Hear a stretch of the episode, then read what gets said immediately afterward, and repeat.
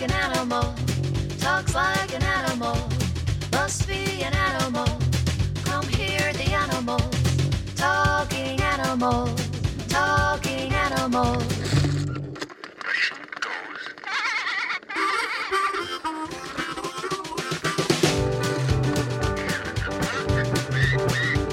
It walks like an animal, talks like an animal, must be an animal.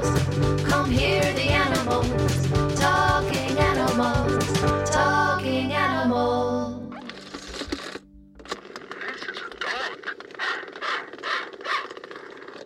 Good morning. This is Talking Animals. My uh, guest today is Adam Roberts, Executive Vice President of Born Free USA, which he co founded in 2002 to uh, bring over the message and mission of the UK based Born Free Foundation to the U.S. Adam has a wealth of expertise across many areas of animal welfare, including international wildlife trade, captive wild animals, and animal sanctuaries. We'll uh, speak with Adam presently. Also, later in the show, We'll have a brief chat with Lori Walker, director of the USF Botanical Gardens, about the beekeeping workshops they offer each month. The next workshop is this Saturday. Right now, though, with a reminder that we invite you to join the conversation by calling 813 239 9663 or emailing dj at wmnf.org. Let's welcome Adam Roberts back to Talking Animals. Good morning, Adam.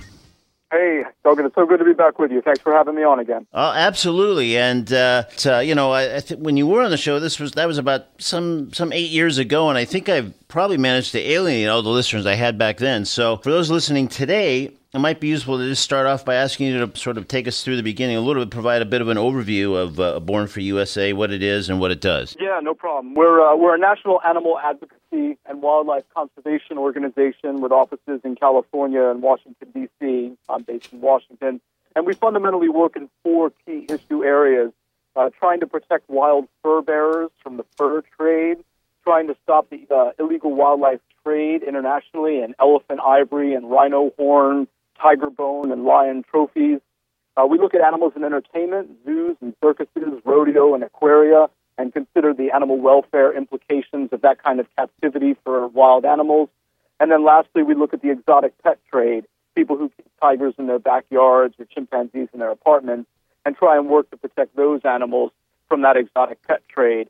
And then while we have that campaign portfolio uh, under our belt, we also have a wildlife sanctuary down in Texas outside of San Antonio where we give lifetime humane care to more than 600 monkeys that have come from some sort of abusive situation, whether a biomedical research lab or a roadside zoo or that exotic pet trade that I mentioned before. So we do the actual hands-on rescue of wild animals while we're also campaigning for the issues that affect them. Wow, that sounds uh, sounds pretty expansive there. And um, so, so Adam, at this point in, in 2013, how closely do you work with the uh, with the mothership, as it were, the Born Free Foundation? I mean, are you pursuing independent campaigns and projects to a certain extent, but then others dovetail, or how does that work? Yeah, well, of course, the Born Free Foundation in the United Kingdom was started uh, pretty much in 1984 as the organization that we now know it today to be and uh, and we take our roots from them in terms of their message of compassionate conservation, uh, their goal of keeping wildlife in the wild, and obviously we have a close link in terms of some of the campaigns. Uh, the zoo and circus campaign, of course, we share because these are problems that are shared across the ocean. Uh, as well, the wildlife trade that I mentioned is a global wildlife trade, so we do that kind of campaign work together. But of course, we have some situations in the United States that are fundamentally exclusive to um, to this land. For example, the trapping issue uh, isn't as big a problem, if, if, at all, in the UK. So, so that's one that we handle here. But we have a, a close working relationship not only with the UK office, but I dare say some of our other global offices as well. Uh, Born Free has an operation in Nairobi, Kenya, which is obviously very important since some of the work that we do uh, involves African wildlife. And then we have uh, a fundamentally newly formed organization in the past few years, Born Free Foundation Ethiopia, where we rescue uh, lions from dilapidated zoos in Addis Ababa, Ethiopia, the capital, and also rescue cheetahs from the international pet trade, where people are catching cheetah cubs in the Horn of Africa, Ethiopia, and the surrounding countries, and shipping them to the Middle East, where they're taken in and kept as pets. So as as I say, this this trade is pretty expansive, and obviously Born Free is on the ground everywhere we can try and put a stop to it. For sure. Well, well, one thing you sort of touched on a couple times, Adam, that that, that actually hooks into uh, an item I was going to get into later in the show in the uh, little animal news uh, info uh, segment. Maybe you want to take a moment and comment on uh, Hillary Clinton's, you know, sort of new cause, or, or at least more high high profile cause. Uh, did you see that about the saving African elephants and kind of stepping up the, the efforts to sort of um, combat what's been going on with all the uh, elephants slaughtered there and the whole you know markets in uh, China and other Asian countries? Yeah, it's hugely important that Hillary and of course John Kerry, Secretary of State, and, and that they've had this sort of uh, burgeoning history of actually caring about the international trade in elephant ivory. Uh, what we're seeing today is really remarkable, uh, and and it concerns me greatly in terms of the human capacity for learning from our mistakes in, in history, especially our conservation mistakes. You know, in the 1970s and 1980s, the African elephant population continent wide was fundamentally cut in half from about 1.3 million to around 600,000. And that was because of the trade in elephant ivory. And so entire families of elephants across the African continent were being gunned down and not to get too brutally gruesome, but their faces literally sawn off with chainsaws to get at the ivory tusks, which were so valuable on the Asian market. And um, and in 1989, an international ban on the commercialization of elephant ivory was put in place, and the market for ivory dried up, the prices bottomed out, and the populations continent-wide stabilized. But over the following 20 years, individual southern African countries such as Botswana and Namibia and Zimbabwe, uh, and ultimately South Africa as well, were successful in weakening that global ban to allow one off sales of their stockpiled ivory. And that stimulated a market again. And now we've seen this sort of return to the 70s and 80s where some 30,000 elephants are being poached annually across Africa for their ivory. And it's obviously an incredibly alarming situation that Born Free has a very long history and involvement with. Sure. And so now that, that Hillary Clinton is, is sort of speaking out and saying that a focus of her work now is going to be trying to stop uh, the poaching of African elephants for their ivory. It's hugely exciting for us and, and will really lend a, a face and a name uh, to the issue that we've worked on uh, for so long. And and time and time again, anybody that cares about animal welfare sees that you know, for better or worse, in this case, obviously, way way for better, that you get any sort of high profile figure, whether a politician, a celebrity, uh, whoever they might be, uh, as soon as they kind of call attention uh, to something, it, it really makes a huge difference in in some in, inroads and and potential legislation and all kinds of other things that uh, before someone like that steps in, everybody's working tirelessly as, as Born Free USA and many others have been, but it just becomes a different ball game, thankfully. Yeah, you know, that's right. And one of the things that I've been saying and fundamentally lamenting, but saying for a while now, is that uh, the international conservation arena seems to be moving time and time again away from science, away from the numbers of animals that are poached and the number of uh, kilos of ivory that are in trade, and looking at this less of a scientific issue and more of it as a political issue. You know, it's become an incredibly politically dynamic issue, and so having politicians involved uh, will really lend a, a significant effort to, behind our cause, and I think that's tremendously important. And and you know, for people who are listening who are actually interested in the ivory trade, which for many of us here in the states is going to be sort of far afield, uh, we do work on a website called BloodyIvory.org, and at BloodyIvory.org you can track some of the global seizures of elephant ivory and really see on the map how this product is moving internationally, and it, it paints a pretty interesting picture. So I encourage your listeners to take a moment and check that website out. And and along those lines, Adam, just mentioning that kind of puts me in the mind of databases. Uh, again, that's a word that that can make some people's eyelids get heavy instantly, but but it actually can be pretty thrilling in a knowledge is power kind of way, and, and particularly maybe when it comes again to, to animal welfare. And Born Free USA does seem to really place a premium on, on, on the value of databases. Maybe you could talk a little bit about how valuable they can be in, in your work and in tracking things. And when I was on the website a couple times, uh, you know, leading up to, to our chat today, I put in, for example, Florida, and boy, boom, A bunch of incidents and items come up some as recently as just you know three or four days ago. So t- tell us maybe a little bit about how how important that is to Born Free USA and, and why that's uh, you know obviously a key part of the website and some of what you do, but also how people can take that information and and implement implement in one way or another. Yeah, you know, we think it's hugely important uh, to have some evidence behind the issues that we're working on. It doesn't really do us much good to say, you know, from an ethical perspective or an emotional perspective, we feel that animals should be protected, but then we don't have the data to back it up. So we do maintain two very important databases at bornfreeusa.org. Uh, one is on trapping and non-target animals that are caught in these steel jaw leg hold traps.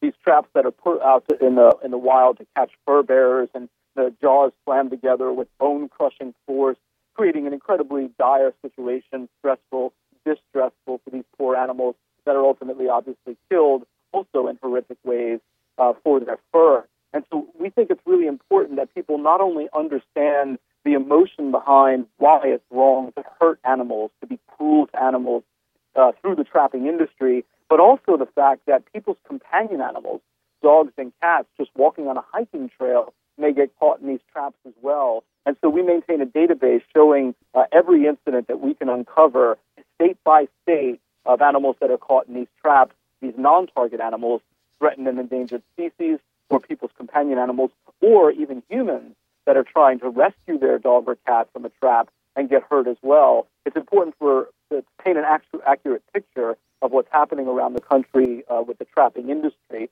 but also with the exotic pet issue that I mentioned earlier, the tigers in the backyard and the chimpanzee in the apartment. Uh, it's important to know where these animals are not only being kept, but where they're escaping, where they're being let loose because they can no longer be cared for appropriately by their handler. Uh, they become too big, too unwieldy, where they're attacking people, biting people, scratching people. We need to know that because as we look at the state legislative landscape and decide where we, as Born Free USA, want to invest our specific legislative capacity, we need to make sure that we can show that there are real problems happening on the ground in that state that we're targeting. And so that really helps helps us identify the pressure points around the country where either trapping is a huge problem or the exotic pet trade is a huge problem, and then try and make an influence in those communities or those states by showing real world live examples of what's happening on the ground. Absolutely. I mean, just just as with anything, those those those facts, those specifics, when you're working on legislation or just trying to raise awareness, can make all the difference in the world because then you really do have something very tangible to point to. Sometimes very gruesome and, and grim to point to, but sometimes that's what's necessary too. Yeah, exactly. And look, know, regardless of what people think about you know the Congress and the legislative process, the bottom line is legislators are supposed to be beholden to their constituents.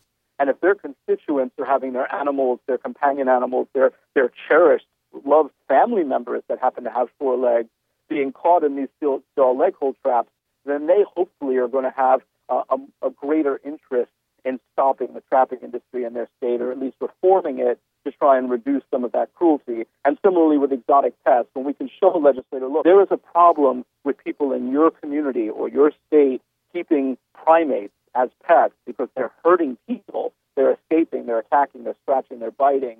Those legislators are going to be hopefully, if they do their jobs, more inclined to introduce legislation and fight for legislation to stop the trade in exotic pets, animals pets.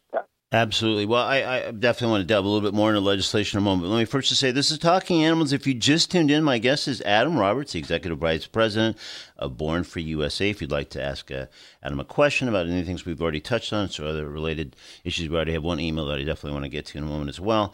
Um, you can call us at 813 239 9663 or email DJ at WMNF org.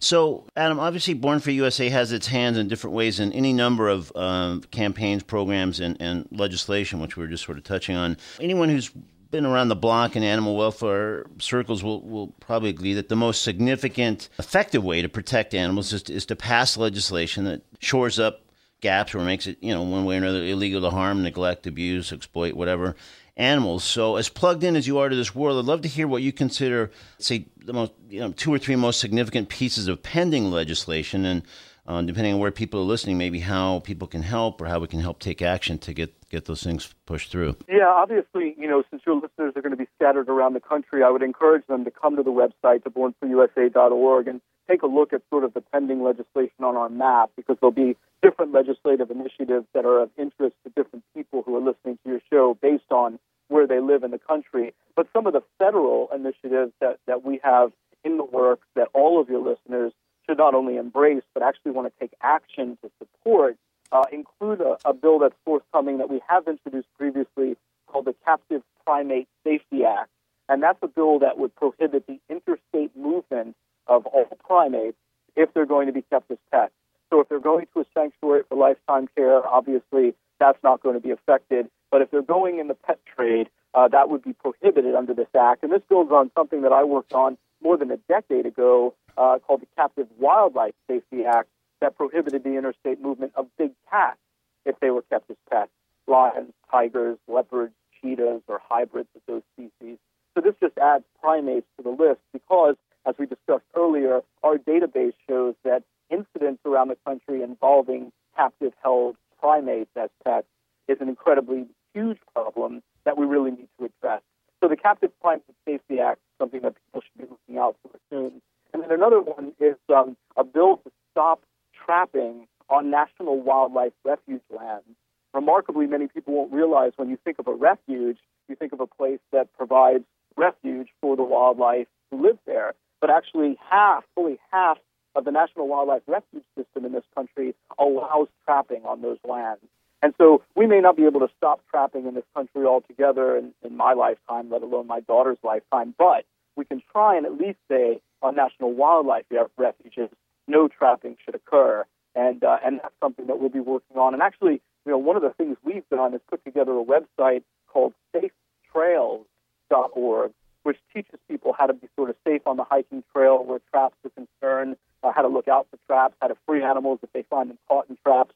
And safetrails.org is sort of a wealth of information about the trapping issue that relates directly to our national campaign to stop trapping on national wildlife refuges. So those are two of the bills and some of our core uh, issue areas sure. that will be coming up this year. And Adam, just to follow up a little bit on the on the, on the trapping one, the national refuge lands. I mean, I think a lot of people, uh, as I am here, uh, as you just mentioned that, would be pretty shocked to to find that half of those lands allow trapping. Now, is that just a carryover from sort of a very antiquated set of laws to begin with, or how? I mean, that just that sort of just seems incredible to me. In, in, in hearing it right now, I mean, is that just one of those things that uh, has just been carried over and just hasn't been able to be uh, defeated or removed? Yeah, you have a situation where you you know you have to sort of face the issue honestly and realize that that hunting and trapping and fishing are all sort of embraced in our culture historically, and and it takes a, a significant effort and and some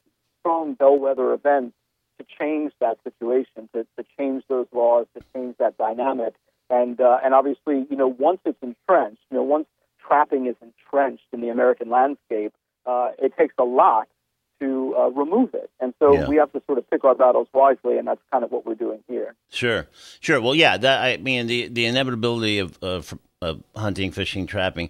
I mean, to me, that's one thing. I'm not, not obviously great by itself, but I guess the idea that those the, the trapping is allowed on national refuge lands just seems particularly galling. But um, yeah, and I, I think Duncan, it sort of has to do at the end of the day with you know these lands are for everyone to enjoy, and mm-hmm. so we have you know our our challenge is to explain why our perspective should override anyone else's perspective. Otherwise, it just seems like well, if, these lands are available for everyone to enjoy, then that means the trappers too, and and that's, yeah. that's one of the challenges that we face. Sure, sure. No, that's uh, tricky, uh, tricky territory to to uh, na- navigate at times, and uh, obviously exactly. that's the case here.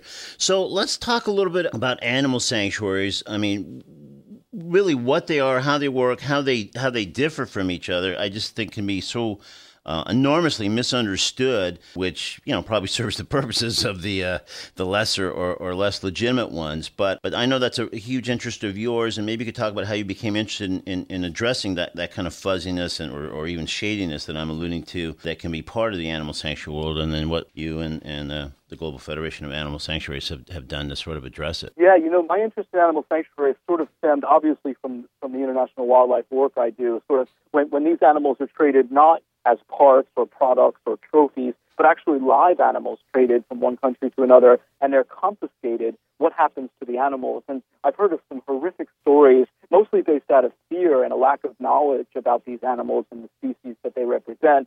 uh, you know, where uh, great apes were confiscated at certain airports in North Africa, and the people didn't know what to do with them at the point of entry, so they, they burned them alive in acid in order to kill them because that was the only way they thought they could prevent spread of disease. You know, there are all of these horrific stories, and, and the more I looked at it and then applied it to the work that we were doing domestically on that legislation I mentioned earlier about stopping the trade in big cats from Mhm. one state to another as pets, the more we started to ask ourselves, well, it's great that we might be able to stop the interstate movements of a lot of these exotic animals as pets, but when they're confiscated, being traded from one state to another, what do we do with them? Well, they go to sanctuaries. Well, what does that mean? How do I how do we identify a pseudo sanctuary from a genuine one? And so we started a group of us to put together a set of standards that ultimately led to the formation of the Global Federation of Animal Sanctuaries that you mentioned, which is an accreditation body that looks at whether sanctuaries allow any breeding of animals, which they shouldn't, any movement of the animals off the property, which they shouldn't, any commercial trade in the animals, which they shouldn't. All of these aspects that we think are inherent in a true sanctuary, a real sanctuary that provides lifetime humane care for these animals. And then we accredit different sanctuaries based on that sort of gold set of standards that we've developed. And uh, the Born Free USA Primate Sanctuary, of course, is GFAS accredited, as are many other sanctuaries for horses and wild animals around the country. So, you know, we think a true sanctuary has some of these sort of common elements about giving the animal as naturalistic a life as we possibly can provide and making sure that they have lifetime care at that one facility um, without any commercial trade or breeding or, or other things that would sort of suggest a, a commercial aspect that makes it more of a zoo than perhaps a true sanctuary. And and Adam, if someone were listening to this and hadn't had particular reason to, to, to ponder the differences uh, from one sanctuary to the next, I mean, is there a way to fairly easily determine what what kind of status a certain sanctuary has before someone would say, "Hey, okay, let's let's you know let's support them," or even if possible, depending on again where they fall in the criteria, let's let's visit them. But I mean, is there is is there an ongoing sort of back to databases or other uh, lists of information? Is there a way for someone to, to sort of quickly uh, access the what what the Global uh, Federation of Animal Sanctuaries has deemed about various um, facilities? Yeah, you know, I would ask your folks to do two things. The first is simply to visit the, the Federation's website, which is sanctuaryfederation.org, sanctuaryfederation.org. And there's a list of all the sanctuaries that we've either accredited or verified as being a true sanctuary. Accredited means they've gone through the full process. Verified means we've verified that they are a true sanctuary based on all the things I just described that are important for a true sanctuary to have but haven't necessarily had all of their finances looked at, and some of the more paperwork details haven't been done yet. So mm-hmm. if it's a GFAS accredited or ver- verified facility, it's definitely worth support in every way possible. But then I would ask people if it's, if the sanctuary you're thinking about supporting is not on that list yet, do shoot somebody involved in GFAS and the, and the email addresses are on the website an email asking about a facility. It may be that the facility is is excellent and that we all personally know it and can vouch for it. It just hasn't finished going through the process yet. And I would hate for obviously a good sanctuary that deserves support uh, to simply lose that support just because they haven't yet made it through the accreditation process. Sure.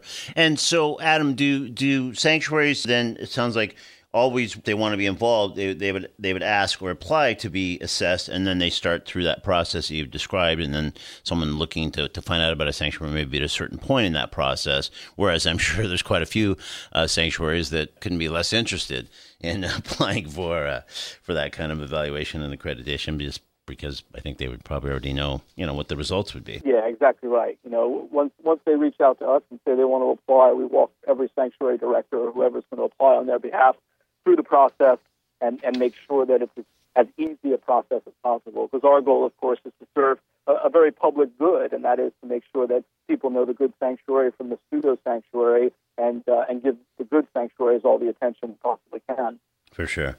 Well, this is Talking Animals. I'm Duncan Strauss. My guest is Adam Roberts, Executive Vice President of Born Free USA. Uh, we invite you to join the conversation by calling 813 239 9663 or emailing DJ at WMNF.org. And uh, one of our emailers, Adam, this is something I've talked about on the show a few times, but uh, in light of sort of the, the, the, uh, the focus of, of uh, Born Free USA's work, I'd love to know because I, I, know this isn't the only institution like this, but there's a place uh, nearby here called um, Taco Fusion.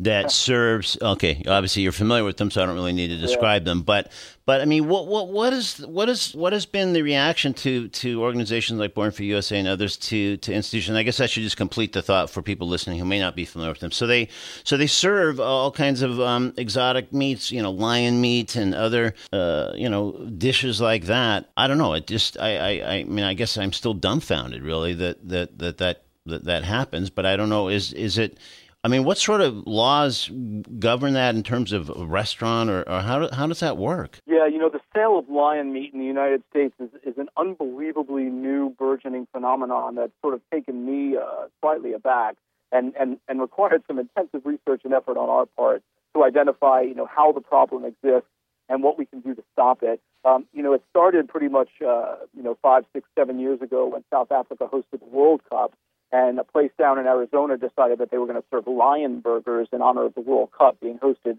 uh, by an African nation. Of course, you know, I've been in South Africa, Kenya, all across Africa, and I don't recall seeing much lion meat on the menu. It's mm-hmm. simply not done there. Yeah. But it, but it was just it was a PR gimmick, and it worked for them. Uh, and I think it's working for Taco Fusion and for other restaurants. But but more and more, we're finding that it's happening across the country. And and Born Free USA did an undercover investigation back in 2011 to identify what's going on with these lions that are being uh, raised, sold, slaughtered uh, for the meat trade. And what we found was really horrific and really frightening. Uh, with the U.S. Department of Agriculture not really having competency for regulating the lion meat trade, definitely there's no regulation over the slaughter of lions for the meat trade.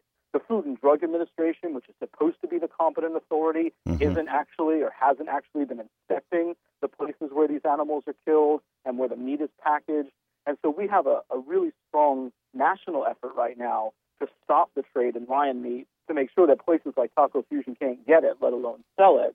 Uh, but we're also looking at Illinois specifically, which seems to be kind of the hub for lions going to slaughter, the meat being packaged, and then sold to different restaurants around the country. And we actually have legislation pending in Illinois to stop the lion meat trade. So it's a huge problem right now, mostly because the lion meat trade seems to have fallen through the legislative and regulatory framework that we've got currently in this country. Yeah. Well, once again, I guess just like we were touching on before, a loophole or just sort of a weird gap in legislation because it sounds like as you're describing this that the real issue to go after is the supplier and how that meat's being manufactured, I guess, for lack of a better word. So rather than any sort of legal action that could be taken against, say, a Taco Fusion or other places like that, it sounds like the focus really needs to be how that meat's being produced and who's producing it. Exactly right. And you'll recall from our previous discussion already this show uh, that if you're moving live lions from one state to another for the purpose of slaughter, it would violate the Captive Wildlife Safety Act. Yeah. So you shouldn't be doing that to begin with. So now we need to get at moving the meat from one state to another in order to truly shut down the trade. For sure. So, Adam, uh, you know, this is a time of year when, when elephant rides often become sort of a more um, high profile concern, or county fairs and other events that, that feature these. If I'm not mistaken, Born Free USA sends out alerts when a new county fair is considering adding an elephant ride, or I think to urge a fair to stop allowing elephant rides. I think there was an alert that went out uh, fairly recently about Nevada's county fair. So, just sort of coincidentally, uh, a few days ago, all the sort of top elephant experts in the world um, issued a statement condemning elephant rides. Can you talk a little bit about how those work and why you know fairs at this point still would would feature them?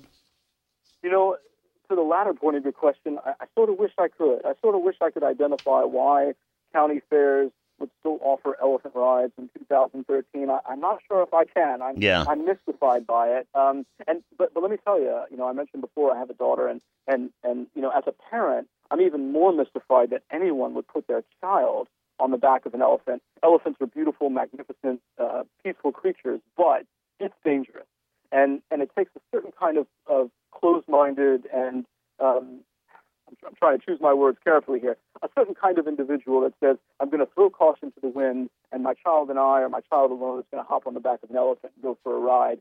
Uh, it may be sort of a seemingly once in a lifetime experience, but the risk is absolutely not worth it. It's just, it's an idiotic thing for anyone to do. Um, and, and so I don't understand that part of it. Uh, but I do understand that, you know, when you have a business that's based on uh, teaching elephants, and teaching is obviously a word I, I use loosely, yeah. convincing, coercing elephants uh, to do these sorts of things in county fairs or in circuses or in other performing acts um, or any wildlife other than elephants as well. You know, when that's your when that's your business, obviously you're going to try and get as many contracts as you can, and that's what these facilities are doing. These companies are doing with with the county fairs around the country, still trying to push forward these contracts to have elephant rides at the county fair. County fairs across the country have have captive monkeys and other sort of exotic performing acts. So uh, it's not as though this is the only one. Yeah. But it's just it's just particularly egregious, and as I say, particularly dangerous. And and I'm not sure why the Nevada County Nevada County uh, board decided twice now because they had a second hearing after after approving the contract with the Elephant Ride Company the first time.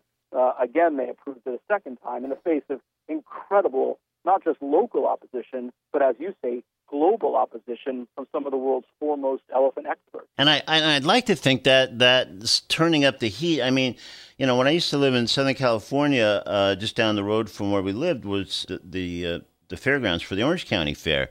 So we'd go, and unfortunately, when you first walked in the gate, the first thing you would see is the elephant rides, and it was like it was hard to know who was more depressed. I mean, you know, me and my family walking in, or the elephants you know, just sort of, you know, lumbering around in a circle, and not to mention, yeah, the just the the potential uh, for great injury and other things for the kids that were sort of plopped down on top of them. And I just thought, oh my god, it was, you know, I, I often just wanted to turn turn around and just, you know, head right out. But but I forget, and you might know actually, but I know in the last year or two they stopped the elephant rides at that particular fair. And I think there was a particular outcry about the company that uh, that provides the elephants, that also is one that provides elephants for movies. So, do, do, does that do you know have any specifics on that? Because to me, that was at least mildly encouraging. Yeah, and and you know we do have that kind of development sometimes uh, around the country, and, and obviously, you know, look, a lot of the responsibility falls on us, and I, I use us in a very broad term. I mean, it's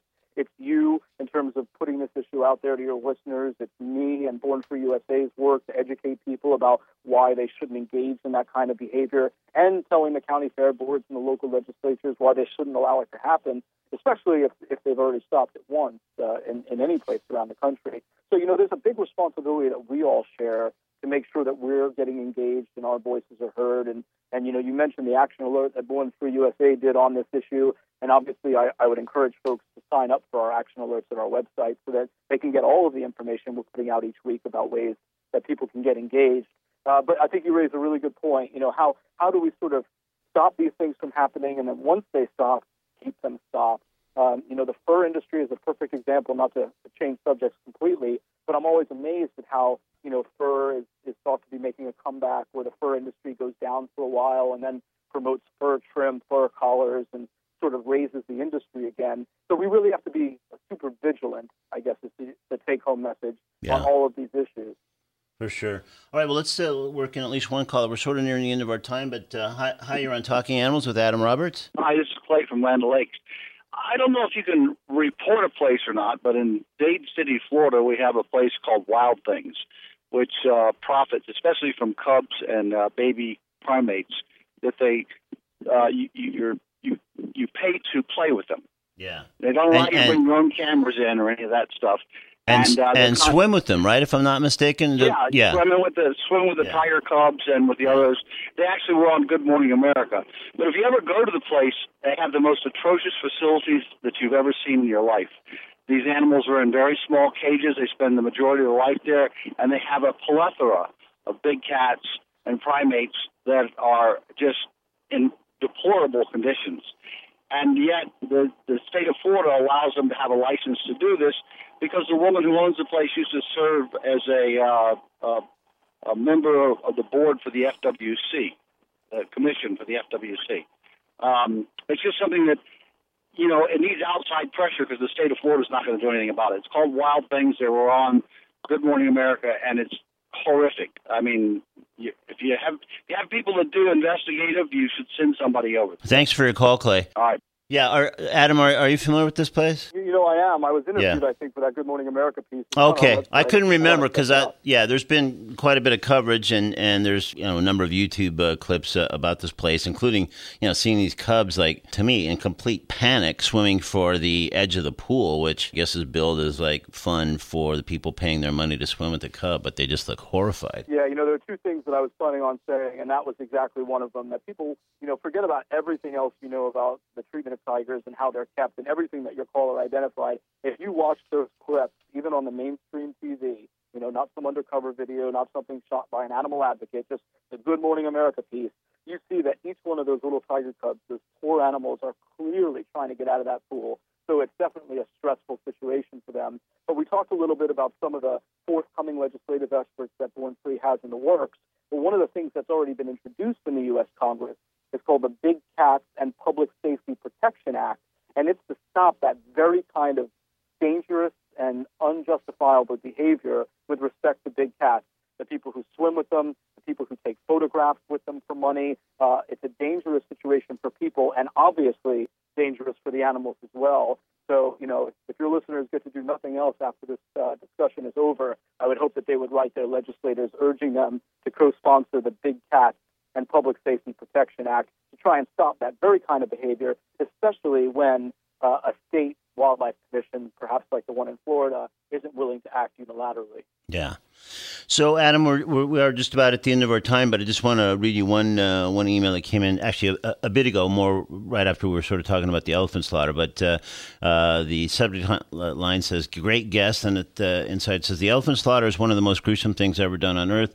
You deal with the cruelest parts of mankind. How do you maintain your optimism? Thank you for your great work." So, uh, I guess the key question there is, how, in the midst of all this, do you uh, maintain your your optimism? Well, first of all, I have to be honest, and it's, it's messages like that from your listeners or any of our members that, that really does keep me going. You know, one small kind word from somebody makes everything that I do really worthwhile. Uh, I've been doing this for more than 20 years now, and I, I just say that there's there's so much to be addressed and there's so much effort. And um, I, I guess the bottom line is I'm awfully stubborn, and I'm not going to go away. So I just want to keep working on all these issues. And there's so much to do, and there's so much to deal with that even when you lose in one arena, there's another arena to step into and wage war. And so uh, you put the losses behind you quickly, you relish the victories for as long as you can, and you realize that what we're doing is so vitally important that you can never, ever stop. Well, I think that's uh, the perfect uh, point at which to, to leave this. So we've been speaking with Adam Roberts from Born Free USA. Again, the website is bornfreeusa.org. They're also on Facebook. You can just search for uh, Born Free USA. And uh, yeah, get involved, check out the information, sign up for their alerts, uh, all kinds of ways. Uh, whatever your interests are, really, Born Free USA. Uh, is, is going to connect to them in one way or another. So, uh, Adam, thanks again for making the time to join us today on Talking Animals, and thanks for all your great work. It's always my pleasure. Thank you, John. Okay, bye bye now. All right, in just a few minutes, we'll speak uh, briefly with uh, Lori Walker, director of the USF Botanical Gardens, about the beekeeping uh, workshops offered at the Botanical Gardens each month. The next uh, workshop is Saturday. Right now, let's step into the Talking Animals Comedy Corner. This is Bill Burr. Who uh, has a wonderful little role as one of Melissa McCarthy's brothers in the uh, the new uh, hit movie The Heat, and this is a piece from him called Dog Trainer on today's Comedy Corner on Talking Animals. Yeah, I come back four days later, the dog's laying at the guy's feet, all right? He's rubbing her belly, she's reaching up, playing with his goatee. And he goes, Go ahead, have a, have a seat. Why don't you, uh, why don't you uh, take me through your day with this dog? Immediately, I started getting like this first 48 vibe, right? like they're coming at me. So I got like defensive. I'm like, oh, what do you mean? I take it for a hike every morning. He goes, that's good, that's good. Anything, you know, special happen on the hike? I'm like, well, you know, I don't know. She takes it, I pick it up. It's like, all right, easy. You play any games with her? I go, yeah, at the end of the hike. I let her, I let her, you know, for reward for going on the hike, I let her run up the stairs by herself. I go, go on, Cleo. I let her run up the stairs, and I count five, 1,000, and then I run up there, and then we start wrestling. Put her in a headlock, sweep her front legs, ah, right? But her tail's wagging, you know?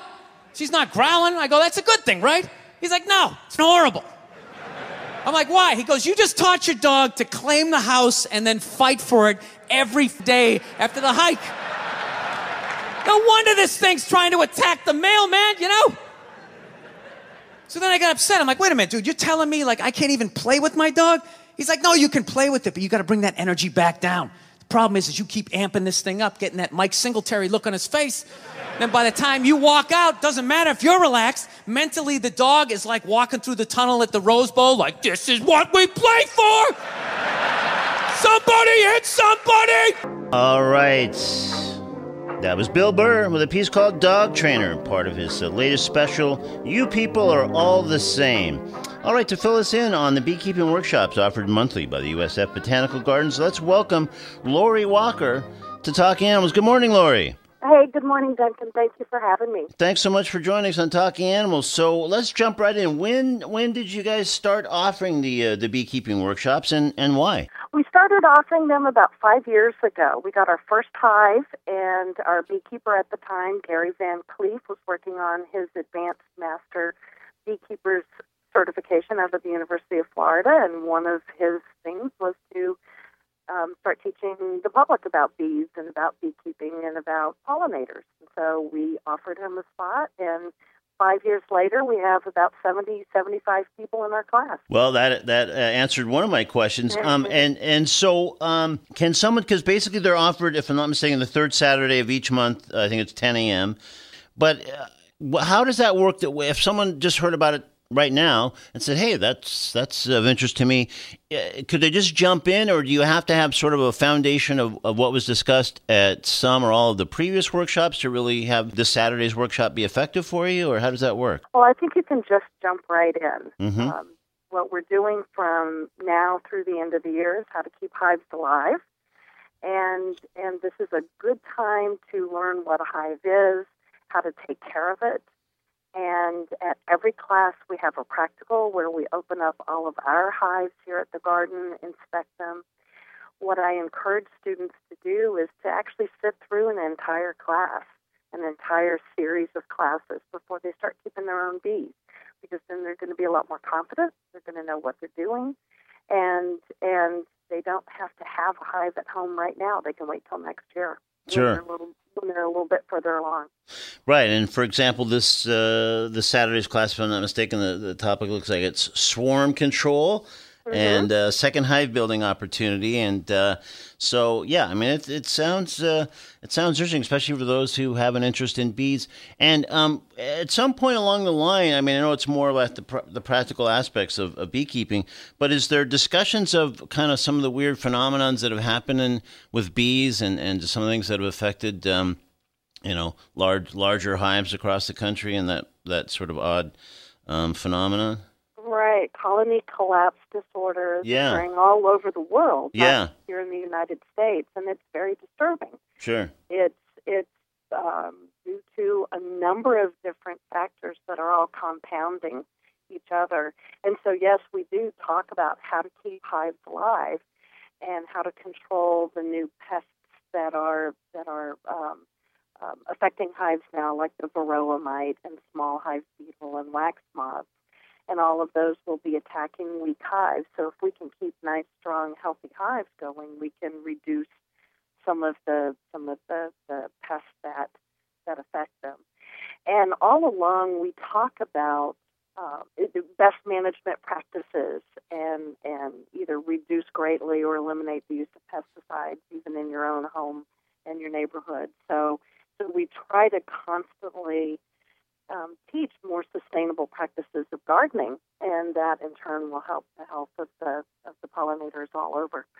Great. So yeah, it does seem like it's all sort of a um, fairly holistic uh, kind of approach to to it, and uh, therefore the, the the broader impact can be significant, I guess. Absolutely, absolutely. And um, so, if someone um, wanted to to indeed jump in this this Saturday, I mean, how would they how would they find out? How would they try to see if there's uh, space available? What what's the next step?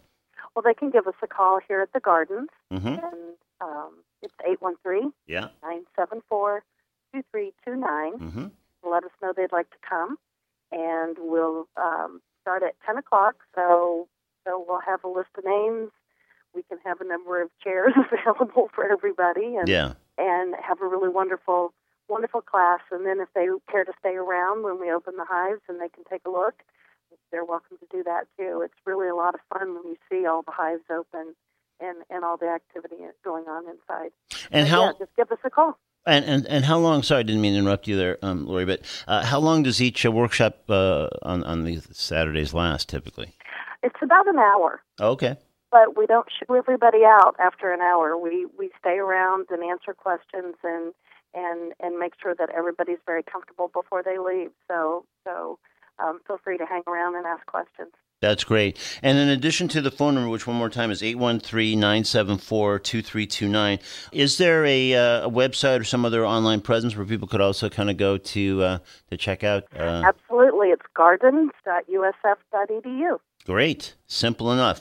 All right. Well, Lori, thanks so much for filling us in, and uh, um, thanks for uh, offering this kind of interesting uh, uh, educational opportunity. It sounds like people are having fun. It sounds like I don't know if you were always uh, this much of an expert, but it sounds like you've certainly become one yourself. Oh, I I have have really become attached to Great. all of our girls out here. Awesome. Yeah, I really love it. And how many bees are there there, by the way?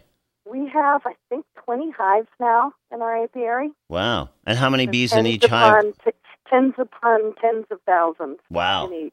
Yeah. Wow, wow. All right. Well, I uh, I have two or three puns uh, racing through my head right now, but I'm not going to say a single one of them. So thank you again for joining us today on Talking Animals. Oh, Duncan, thank you so much, and come out and visit us. Okay, I sure will. Thanks. Bye bye now.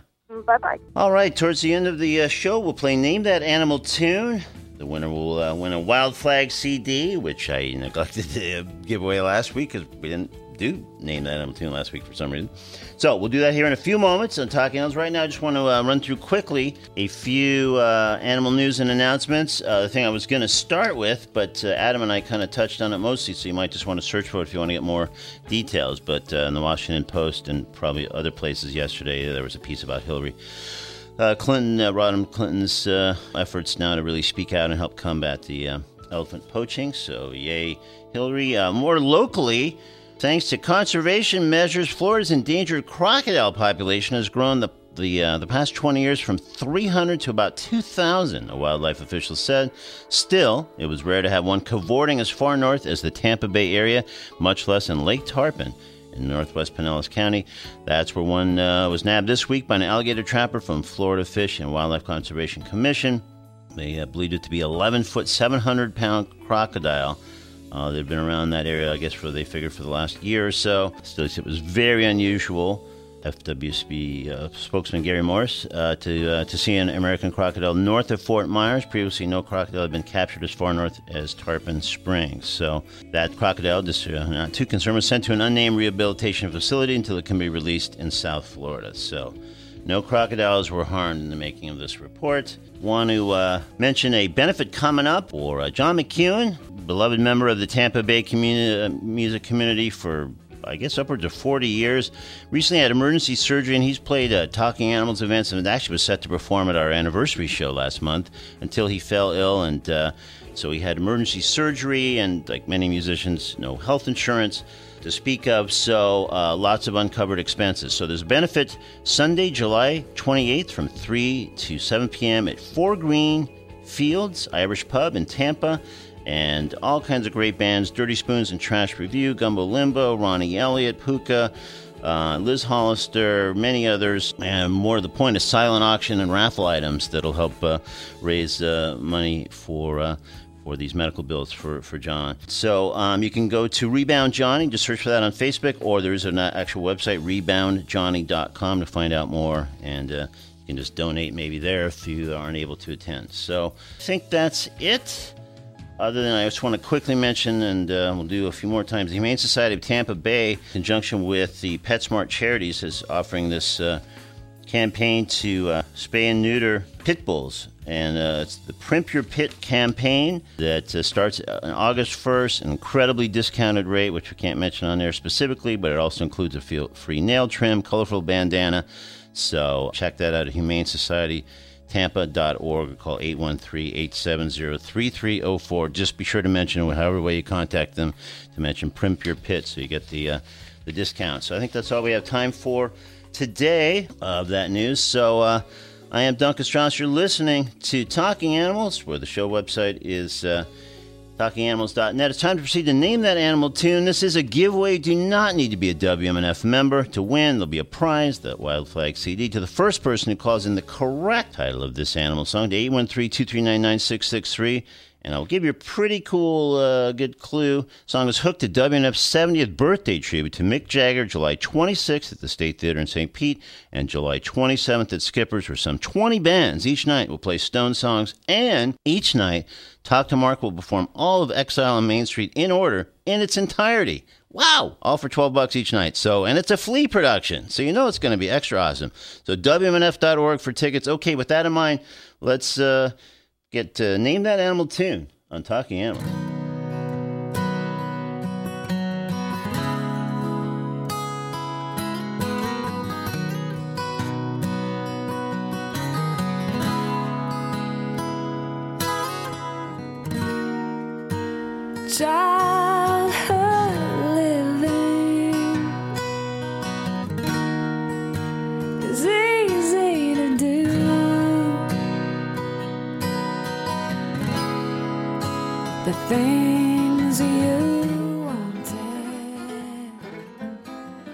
Right, we'll take them really quickly. Hi, can you name that animal tune? Wild horses, Right. Okay, that was a real gimme. Okay, what is your first name?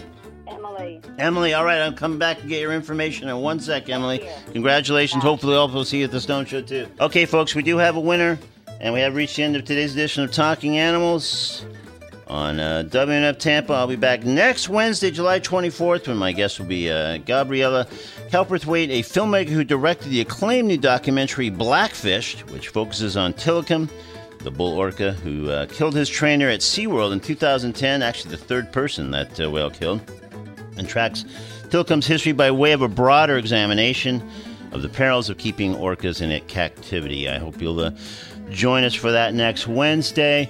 I also hope you visit our website, talkinganimals.net, where uh, all kinds of info, archives, links to Facebook, Twitter, etc.